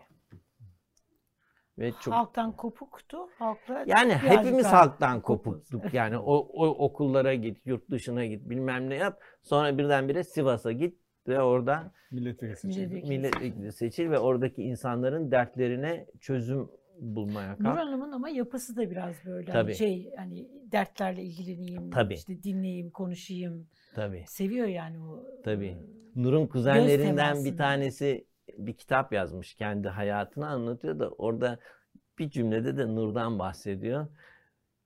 Çözüm üreten iyiliksever kuzenim diye başlıyor. Yani Nur tam böyle çözüm üreten, Evet, tam çözüm üreten bir insandı. hakikaten de. Dolayısıyla siyaset onun için iyiydi. Benim için hiç olacak şey değildi. Ben kekelerdim herhalde. Sonra siz e, çok uzun yıllar sabahta yazdınız. e, 30 yıl falan oldu. Sonra da e, kırılma anlarında da hem çizdiğiniz şeyler yüzünden tartışmalar oldu ve sonra da ayrıldınız değil mi? Tartışmalar da çok olmadı. Zaten ben işte son zamanlarda çizmemeye başladım. İzinlerimi kullanmaya başladım ama sonra belli bir Siz süre kendiniz gitmiyordum. inisiyatifle mi yoksa size izin kullanan mı? Yok, yani? kendi inisiyatifimle. Onlar Siz çizmek istemediniz. Evet, onlardan bir şey gelmedi. Allah'a var hiç. Veya hani veya bir çizdiğim karikatürü yayınlamayın falan da demediler. Son dönemlere kadar. Ondan sonra fakat ondan sonra şey oldu. İşte bir yılbaşı geldi. Ben yine çizmiyordum o arada. 2015 yılbaşı. İşte tam normalde ben yılbaşlar tam sayfa karikatür çiziyordum. Çok güzel olurdu onlar. Evet. Ben Evet, bir bir kısmını parti saklıyorum. Evet, şey ondan sonra ya çizmeyin bu bu sene dedim. Yok çiz dediler. Çizmeyeyim çiz. Hiç olmazsa şimdi ne ne çizeceğim siyasileri koyup oraya. Siyasileri koymadan o sırada em- emojiler falan çok popülerdi. Sırf emoji karakterlerle Hmm. yaptım ama orada da tabii ister istemez siyaset giriyor onun içine. O Neler çok- vardı? Hatırlamayanlar neyse girenler bakarlar da. Bayağı vardı yani siyasi 2015 1 Ocak'ta böyle şey ama söyledim de yani bir bakın ben Amerika'daydım o zaman. Yani bir bakın beğenmeyeceğiniz bir şey olabilir. Yani rahatsız eder. Onun için yayınlamazsınız dedim. Bakmışlar ama herhalde Sabah Çabuk- gazetesinin en muhalif şey içeriği o olabilir tarihteki Evet, yani evet. bu iktidar Evet. şey tarihindeki. Peki ipler nasıl koptu sonrasında? Yani bir mahsuru yoksa anlatmanın. İpler öyle bir kötü bir şey olmadı. Yani ben dedim ben siyasi karikatür çizmiyorum. Çizmedim. Bizim aman limon zeytin bir iki sene daha devam etti. Sonra onlar da aradılar. Mali sebeplerden dolayı bunu da kesiyoruz sizler. Tabii dedim. Kestiler. Yani öyle en ufak bir şey olmadı. Bir de e, sizin gezi olayları sırasında bir karikatürünüz yüzünden bayağı bir linç yediniz diyelim. Evet belli bir kesimden linç yedim. O da yani yanlış anlaşıldı veya kötü niyetle bir linç yedim. Yani karikatür işte birileri bu çocukları ölüme yol. Gerçekten büyük şey oluyor. Çocuk gidiyor ölüyor ve onun şeyi yani bir çocuğu şeyden attılar. Veya düştü bilmiyorum. Bir binanın tepesinden düştü ve öldü. Bir taraf diyor polis itti, bir taraf diyor Kendisi o düştü. kendi Kendi düştü, düştü. onlar itti, arkadaşları itti diyor. Ama çocuk ölmüş o arada. Yani bu çok böyle dedim çocuk ölmüş. Burada bunun primini kim yiyecek derdinde. İşte birileri işte çocukları şeye yollarken görev olarak sen de öleceksin, ölüme gidiyorsun diye bir şey. Orada bunu diyen adamı ben zannettim. Ben kendimi öyle çizer miyim? Yani oradaki kötü kahraman o ama işlerine geldi. Öyle yazdılar. Öyle yazınca insanlar karikatürü görmeden bile o yazıya inanıp bayağı şey oldu. Yani Yani öyle- böyle bir şey olarak düşünüyor musunuz yani genel olarak e, Türkiye'nin bütün o süreçlerini yaşadınız yani 28 Şubat 90'lardan itibaren bütün medyanın geçirdiği aşamalar. Evet. Böyle bir his, duygunuz ne? Yani nereden nereye geldik? Hayal kırıklığı mı? İşte olurdu böyle, olur böyle şeyler mi diyorsunuz? Öyle böyle tam duygunuz ne sizin? Dün mü evvelsi gün yine e, şeye limon zeytin bir- ne için bir şey çizdim. Babişko böyle gidiyor. Sonbahar yaprağı düşüyor. Babişko bakıyor. Sonra her şey boş deyip gidiyor. Dalda kalan yaprak yerdekine soruyor. Kimdi o diyor. Filozof diyor. yani aynı bunun gibi. Her şey boş. Yani biz öyle belli bir dönemin kendi bakış açımla karikatürlerini çizdim. Yir- 50 sene sonra onlara bakınca ne kadar yanlış şeyler. Ben bile şimdi şeyde Amerika'da AFS ile gittiğimde o bir sene lisede okudum. O dönemde okul gazetesine karikatür çiziyordum. O dönemde çizdiğim karikatürleri arşiv için istetim dedim gazeteden. Sonra karikatürleri hatırladım, gördüm. Aa yok istemeyeyim. Bayağı ırkçı filan karikatürler var orada. Yani e, siyah bir karakterim vardı o bant karikatürde. Yani şu anda bakınca ırkçı görülür. O zaman hiç öyle görünmüyordu. O zaman kimse de öyle bir şey demiyor. Evet demiyordu. Yani her zamanın ruhu diye bir şey o kadar önemli ki yıllar sonra benim bu karikatürlere bakınca çok vay anasına diyeceğiz. Veya ben şimdi o bizim meşhur ve takdir ettiğimiz karikatüristlerin 1940'ların başında çizdiği o antisemitik karikatürlere bakınca Aa, nasıl bunu çizmişler diyorsun. Ama o zaman belli ki ülkenin ve dünyanın hali başkaymış. Aynı şekilde Amerika'daki karikatüristler. Yani bu zamanla çok şey oluyor. Hoşgörüsüzlük azaldı mı arttı mı? Nasıl görüyorsunuz? Son 5 yıldır arttı. Arttı. Ondan önce bayağı İyiydi. iyiydi. Yani bu AK Parti'nin ilk döneminde çok olumlu şeyler yapıldığını düşünüyorum. Yani millet onun için bu AK Parti'nin 20 yılı falan diyorlar ya. Topyekun bir değerlendirme yapılamaz Ne büyük yani. bir haksızlık. Yani AK Parti'nin ilk dönemiyle ikinci dönemi arasında yani yüzde yüz fark var. Hani birinde e, Kürt açılımı yapıyordu, öbüründe Kürtlerle ilgili bir şey de hapse atıyorlar. Yani e, Alevi açılımı yapıyordu, Ermenilerle e, konuşmalar, Ermeni Taziyeler açılımları yani. yapıla, yapılıyordu. Bir sürü şimdiye kadar konuşmadığımız şeyler konuşuluyordu. Yani Avrupa Birliği'ne girdik, girmek üzereydik. E şimdi Onlar takiyeydi diyor bir kesim insan hala. takiye falan değil. O işi yapan adamlar da vardı. O işi yapan, o partinin içinde o işi yapan adamlar hala var ve o adamların çoğu hala aynı çizgide. Ama parti o Dışında çizgide var. değil. Evet, Evet, parti başka bir siyaseti tercih etti. Başkalarıyla ortaklık yaptı, onlarla değil. O da siyasetçilerin bileceği iş ben. Bence Salih Bey şey yapardı. Mahir Ünal'ın harf devrimi yüzünden Devlet Bahçeli'nin şeyiyle Evet. atılması yani karikatürünü yapardınız. Orada entelektüel bir şeyde konuşacak adam böyle bir sorguyla soruyla gelebilir. Tabii siyasi bedel yani siyasetçi olarak konuşunca bedel ödetebiliyorsun. Hani siyasetçi konuşurken izin alıyor işte parti çizgisinde mi değil mi? Dolayısıyla ama eskiden bu tür şeyleri konuşuyorduk biz, konuşabiliyorduk. Ama şimdi Kemalistler böyle o sistem rejime en ufak bir söz söyletmiyor. Türkler hani Türklüğe bir söz söyletmiyor. İşte Müslümanlar dinle ilgili çok şey. Böyle hepimiz duvarlarımızı ördük, kabilelerimizi kurduk. Hiç kimse oradan kıvırdayamıyor. Evet. Bu ama dünyada da böyle bir akım var. Şimdi Amerika'ya bakıyorsun. O hani demokrasi, özgürlük denilen Amerika'da bağnaz bir cumhuriyetçi parti var. Her yani bundan 100 yıl öncesinin değerlerini savunan insanlar çıkıyor ve çok normal kar- karşılanıyor. Muha- şey iktidar Demokrat Parti'nin liderinin kocasını evinde çekiçle Evet. vurdular. Yani evine girip çekiş vurdular kafasına 85 yaşındaki adamın. Daha kötü olabilir mi Amerika'ya baktığınızda? Siz Amerika'yı bayağı iyi tanıyorsunuz. Yani seçime gidiyorlar şimdi. Galiba olmaz. Yani şimdi bu Trump'ın üstüne öyle bir gidiyor veya Trump gibi bir adam bir şekilde başkan seçildi. Tekrar geri gelebilir Yani sistem bunu mesela. önleyemedi mesela. Hı hı. Ama tekrar geri gelmemesi için anladığım kadarıyla böyle takip ettiğim kadarıyla şeyler yapılıyor. Davalar açılıyor bilmem ne. Yani onların derin devleti diyebileceğimiz şeyler üstüne gidiyor. O davalar hani sırf gelmesin diye değil. Açılması gereken davalar. Normal olarak suçlar var ortada. Şöyle yani Biden başarısız oldu. İşte vaatlerini yerine getiremedi. Biden'ın başarısızlığı Trump'ı tekrar yeniden böyle hani Yani cumhuriyetçi, cumhuriyetçilerin şeyleri de derin abileri de başka bir aday seçerler herhalde diye düşünüyorum. Türkiye'deki Cumhurbaşkanlığı işte seçim böyle şeylerine nasıl bakıyorsunuz? Aslında seçim sürecinde değiliz ama seçim sürecindeyiz sanki. Yani Evet, seç- çok tuhaf bir şey. Yani Evet. seçimlere daha 7 ay var ama neredeyse bir yıldır böyle bir seçim satım Çünkü halindeymişiz gibi bazıları bir artık gerilim var. bir Bazıları, şey var. bazıları, bazılarımız bu iktidardan o kadar artık şey ki şikayetçi ki hani bunlar ne olursa olsun bir dönem daha kalmamalı diye şey yapıyor. Öbür tarafta aman ha bu, bu giderse mahvoluruz diyen de bir kesim var.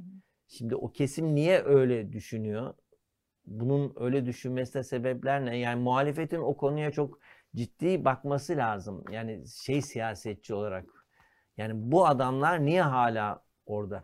Kılıçdaroğlu bu konuda adımlar atıyor. Çok takdir ediyorum. Bu başörtüsü meselesi bu bakımdan çok önemli. Çünkü e, Anadolu'nun birçok yerinde bildiğim kadarıyla bu başörtüsü konusu CHP'nin şeyine yazılmış durumda. Yani kötühanesine. Onu kırmak için Kılıçdaroğlu'nun bu yaptığı şeyi ben çok hani birileri eleştiriyor. Ne gerek vardı diyor ama yani bunu bir şekilde kendini ve partisini şey yapması lazım. Altılı masayı nasıl buluyorsunuz peki yani? Şimdi Cumhur İttifakı ve altılı masa. Altılı İki Masa'nın ne güzel karikatürleri çizilir değil mi? Ya. Her şeyle Ay, karikatürlerimiz çizdi. Altılı masanın altı falan diye böyle. yani çok olumlu şeyler yapıyorlar ve üslup olarak da hani şimdiye kadar çok iyi götürdüler. Birbirleriyle şey yapıyorlar. Onların içinden yani yakından tam Ali Babacan'ı yakından biliyorum, tanıyorum. Yani onun çabalarını, gayretlerini çok destekliyorum. Ee, olumlu buluyorum. Yani inşallah başarılı olurlar. Yani Mesela Kılıçdaroğlu'nun çat, masada böyle çatlak var. Böyle şeyleri falan çıkıyor. Bunları nasıl? Çatlak var ama genel üslupları yine ya- yakından da bildiğim kadarıyla aman o çatlakları biz ortaya çıkarmayalım, üstünü kapayalım ve şimdiye kadar da çok başarılı gittiler. Yani çünkü biliyorlar başka alternatiflerinin olmadığını. Hani tek başına katılırlarsa kazanamayacaklarını. Onun için beraber olursa. Peki siz hangi taraftasınız? Mesela şimdi şey var, masa kazanır diyenler var. Hani durum ne olursa olsun. Masa kazanır, aday kazanır diyenler. Siz eee, hangi şeyin içerisindesiniz? Yani kazanırsa masa kazanır. Aday o kadar önemli değil ama aday da itici olmaması lazım. Yani kim itici der- derseniz o başka bir konu ama yani ben Kemal Kılıçdaroğlu'nu itici bulmuyorum mesela. Hani yani negatif şeyini görmüyorum. Ama belli ki itici bulduğunuz bir liste var. Ha, şahsen, Aday ismi geçen isimlerden, He? e, ismi geçen adaylar arasında itici bulduğunuz Tamam ama bir- olabilir ama seçim zamanı kararımı verin. Bir de o itici gelen isimler seçmeyi seçimlere gelene kadar propaganda yaparlar. Fikrimi değiştirebilirler. açıksınız yani. ya peki mesela Kemal Kılıçdaroğlu'nun bu başörtüsü e, açılımından sonra diyelim ona verilen tepkiler, o kesimden verilen tepkileri nasıl buldunuz? Şimdi siz sürekli o aslında o kesimlerle de hayat boyu hep karşı karşıya geldiniz. Evet. Orada bir ilerleme var mı sizce? Var. Yani o kesimlerden daha büyük tepki gelebilirdi. Gelmedi. Evet, gelmedi. Evet. Ve Kılıçdaroğlu çok güzel. Kılıçdaroğlu ve parti önde gelenleri çok iyi Biraz karşıladı. medyasında oldu. Biraz da med- yani toplum da tabii gelişti. Toplumda şey yoktu. Yani bu önem, bu başörtüsü önemli değil gerçekten. Yani bu semboldü bilmem neydi. Buraları geçelim ya. O öyle, bu böyle. Allah'ın seversen. Yani e, Buralar biraz buralarda ilerleme var yani. toplumda. Var tabii. Yani şimdi başörtülü bir sürü muhalif var. Başörtüsüz bir sürü iktidar yanlısı var. Evet, yani bunu Evet. artık böyle başörtüsüyle e, şey yapamazsın. Eskiden öyle zannediliyordu. Başörtülü olunca AK Partili, başörtüsü olunca CHP'li. Öyle Mesela değil. Kürt meselesinde falan da var mı sizce öyle bir ilerleme? Yani o ona bakışta. Kürt meselesinde o kadar iyimser değilim. Yani geldiğimiz nokta 10 senenin daha gerisinde görünüyor. Yani burada tabii iktidar ortaklığının da, iktidarın ortak aldıklarının da rolü var. Yani daha milliyetçi, Türkçü bir cepheyle ortaklık yaptığı için o, o biraz şeyde kaldı.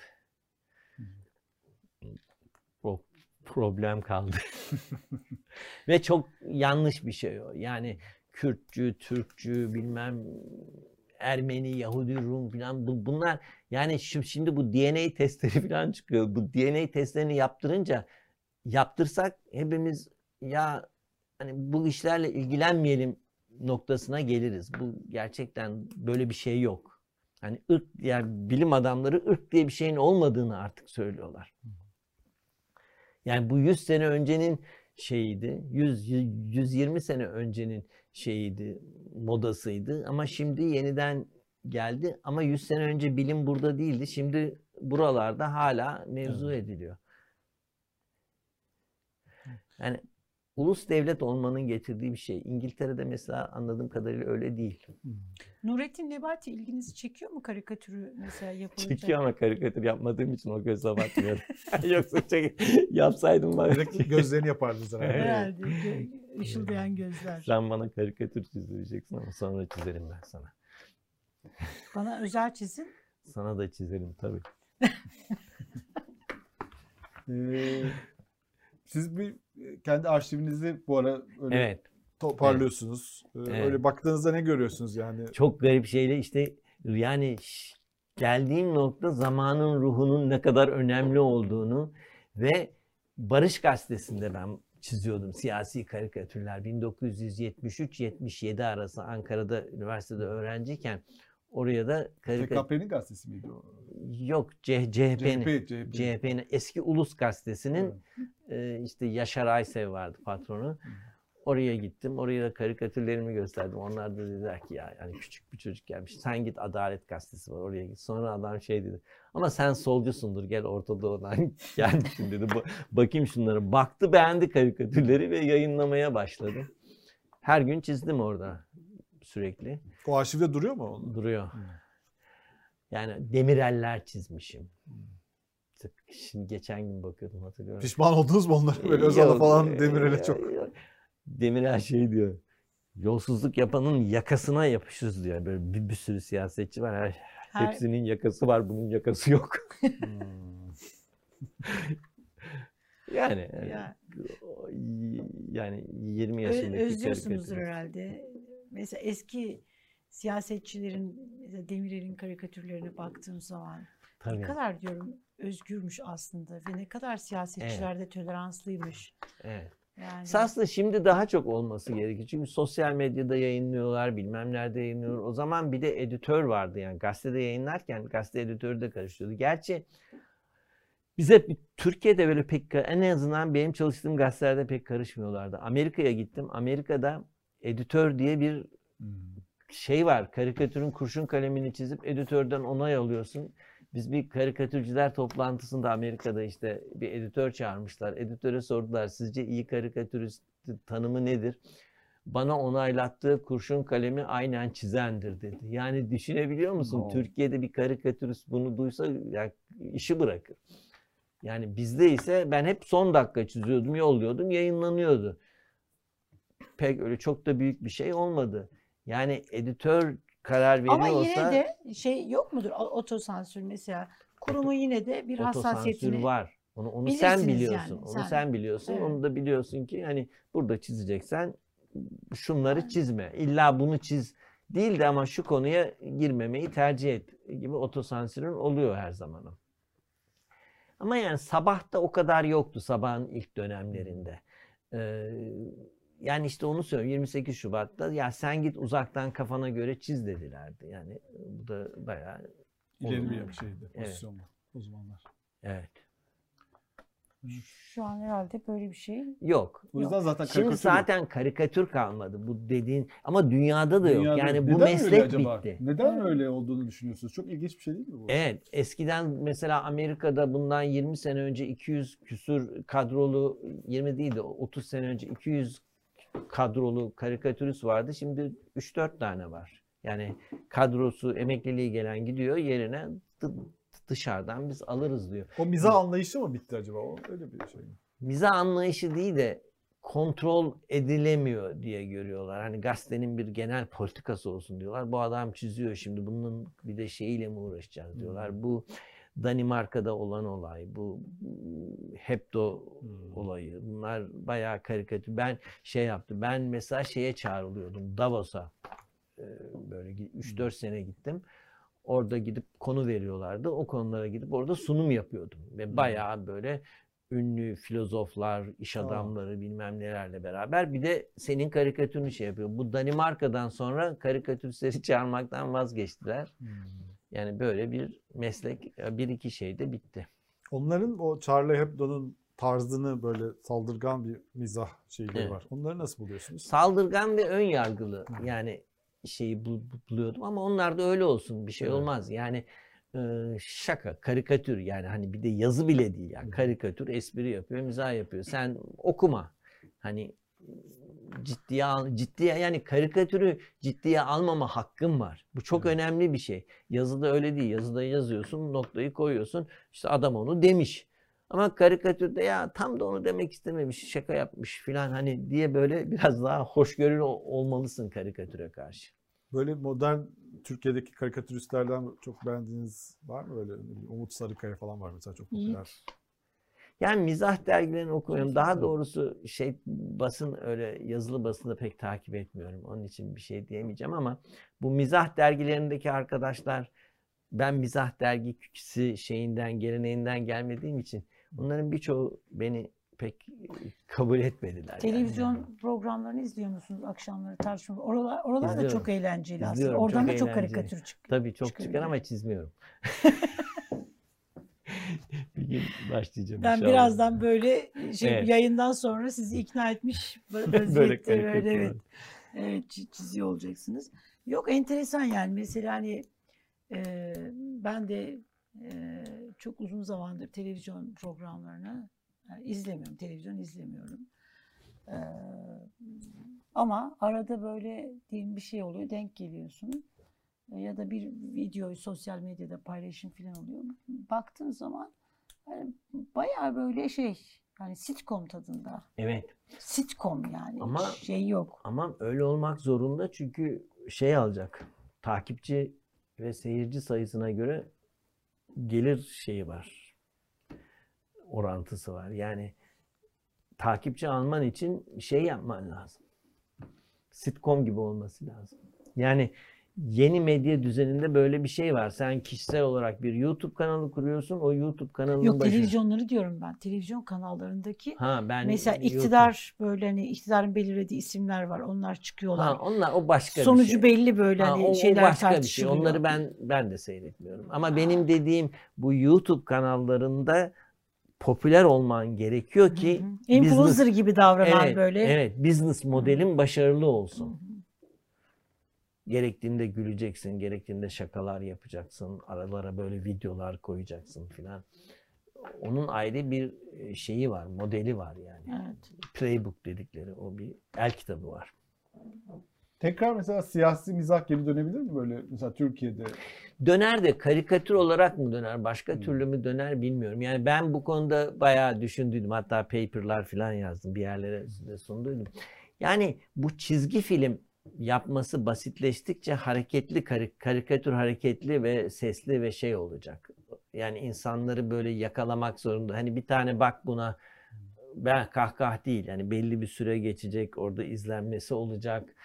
Ee, yani 10 tanesini koyunca araya belki reklam alacaksın. Yani başka bir modeli olması lazım mizahın. Yani onun için bizim siti, o ATV'deki yayınlanan bizim siti bayağı o bakımdan önde giden bir örnekti. Ama sonra devamı gelmedi yani. Peki ama şey değil mi? Mesela baskı baskı dönemleri mizahı artırır. Mizah üretir. Öyle Evet. bir klişe vardı ama Var. sanki gerçek değilmiş gibi. Öyle bir baktınız ki ben şu anda böyle. Şu anda pek mizah artmış gibi. Evet ama baktım, öbür hala türlü öbür türlüsü hayır baktım haklısın. O demir Sovyet perde döneminde Sovyet mizahı diye bir şey Tabii vardı demir döneminde. perde ülkelerinde, Doğu Avrupa ülkelerinde filan o bizim de aynı ekolü takip ettiğimiz o havadan sudan çiziyormuş gibi çizip ama aslında derin manaları olan, muhalef olan karikatürler yapılıyordu. Samizdat mıydı neydi o? Böyle bir... Yani öyle şey. Ama şimdi insanların önüne o kadar başka alternatif ya bu ne diyor bu, bu anlaşılmayan şeyler ne filan diyorsun. Dolayısıyla daha açık seçik beklediğimiz açık seçik bul, muhalefet bulduğumuz dönemlerden gelip buraya geçince yani bir şey yapamıyorsun. Yani yine gizli kapaklı mı şey yapıp hani oraya bir işte bir kuş çizim, bu barış güvercini olsun, altında bir şey olsun, bu da adam ok atıyor olsun barış Ha, güvercini o artık öyle öldürüyor. o kadar Tabii. şey olarak çok Evet. didaktik bulunuyor değil mi? Evet, Evet. o artık gitmiyor. Onun için daha açık seçik yap. Onun yerine başka alternatif var. Yurt dışına çıkıp oradan yapıyorsun. yani samimi söylüyorum bir sürü e, daha rahat konuşan gazeteci yurt dışında. Yani Rus gazetecisi de, Türk gazetecisi de, işte başka ülkelerdeki İranlılar da öyle. Yani Amerika'daki İranlılar çok rahat yayın yapıyorlar. Bu gibi hiç izlediniz mi? Oradaki mizah çok ilginç bir mizah yapıyor. Ay evet orada. ya. Hayır. Gibi gibi bu şeyde. Aa, acayip bir şey. Yok ama izleyeyim. Evet, İzleyin. yani o yani normal mizah mevcut olan mizaha göre başka bambaşka bir mizah yapılıyor ve çok popülerleşti. Belki de izlemişimdir de arada girdiğim için adını bilmiyorum. Kokoreç diye bir bölüm var. Belki en böyle hani Ha, popüler. yok bilmiyorum. bilmiyorum. o bölüm çok meşhur olduğu için herkes hani gibi gibi diyorsun. Ya bilmiyorum filan. Kokoreç dediğin zaman hemen mesela hatırlanabiliyor. Bu arada Yıldıray ben şeyi izledim. Bu Kızılcık Şerbeti. İzledin mi bilmiyorum. izlemedim. Ya ben yani e, şöyle söyleyeyim.